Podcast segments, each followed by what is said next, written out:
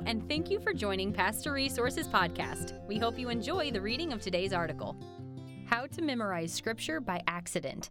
Full disclosure you can't memorize Scripture by accident. It does take effort. But if you put these following steps into practice, you will discover it's a lot easier than you think. These are the steps that I use to memorize Scripture, so I know they work and can help you. Memorize passages rather than single verses. Memorizing a long passage helps you keep what you're memorizing in its context. The flow of the text aids the memorization process. Many scripture memorization plans are organized topically, which is fine, but can be more difficult, since the memorized verses don't flow together naturally.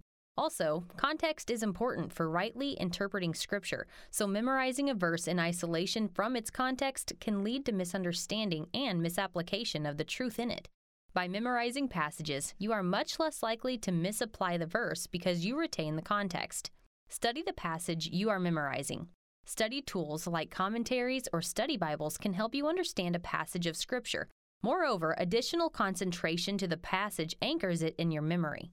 Remember Hebb's law neurons that fire together wire together. In other words, the more ways you concentrate on a Bible passage, the more thoroughly that truth will be etched into your brain and the more direct access you will have to it. Write out the passage. Handwriting passages further reinforces the memorization process. As you write, you continue to strengthen neural pathways that facilitate long term memory. You may be tempted to type the text on a computer, but I advise against that because the physical experience of handwriting is more impactful on the memorization process than typing. When I begin memorizing a new passage, I like to write down each verse on a separate 3x5 card. On one side of the card, I write down the reference, and on the other side, I write the verse. I know this sounds old school, but it works. The cards are easy to carry around in my pocket, put in the glove box of my truck, or taped to the mirror in my bathroom. When Susan was memorizing Ephesians, she taped dozens of those note cards to our bathroom mirror. So many, in fact, that at times I could hardly see my reflection, especially if I'm memorizing a longer passage, like Colossians 3 1 through 17. I sit down every few days and write out as much of the passage as I can remember. This reinforces what I've already memorized, but also helps me to identify words that I have forgotten.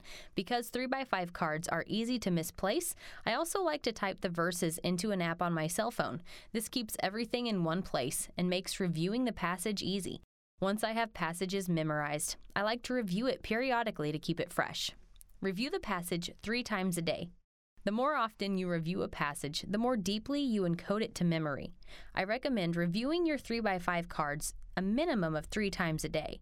You might even want to write out multiple copies on your note cards so you can keep them handy in different places, next to your bed so you can review them first thing in the morning and right before you go to sleep, at your workspace so you can review them throughout the day, and in your purse or backpack so you can review them during your lunch break. If you read through your 3x5 cards three times a day for 30 days, you will have reviewed a passage over 90 times. The repetition alone will help you memorize the passage. Recite the passage out loud. I'm often surprised at how hard it is to recite a passage out loud, especially in front of others, even when I have it memorized. It's easy to get distracted when I'm looking at people or when I hear myself repeat the verse out loud. But I recommend making this part of your memorizing strategy. Say the verse out loud when you're driving in your car. People might think you look funny when you pull up to a stoplight, but who cares? It works.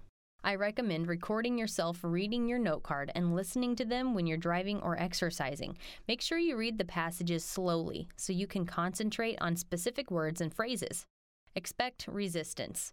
Memorizing scripture takes effort because it requires focused attention, but whatever effort it takes, it's worth it. Memorizing scripture might be the most important spiritual discipline you can practice for Christ formation. Taken from Unhindered Abundance Restoring Our Souls in a Fragmented World by Ken Baugh. Copyright 2021, used by permission of Nav Press. All rights reserved. Represented by Tyndale House Publishers, a division of Tyndale House Ministries.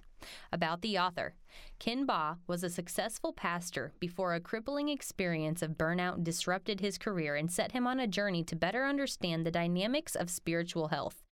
With a DMin from Talbot Theological Seminary, Ken is the founder and CEO of IDT Ministries. His latest book, Unhindered Abundance Restoring Our Soul in a Fragmented World, releases from Nav Press in February 2021.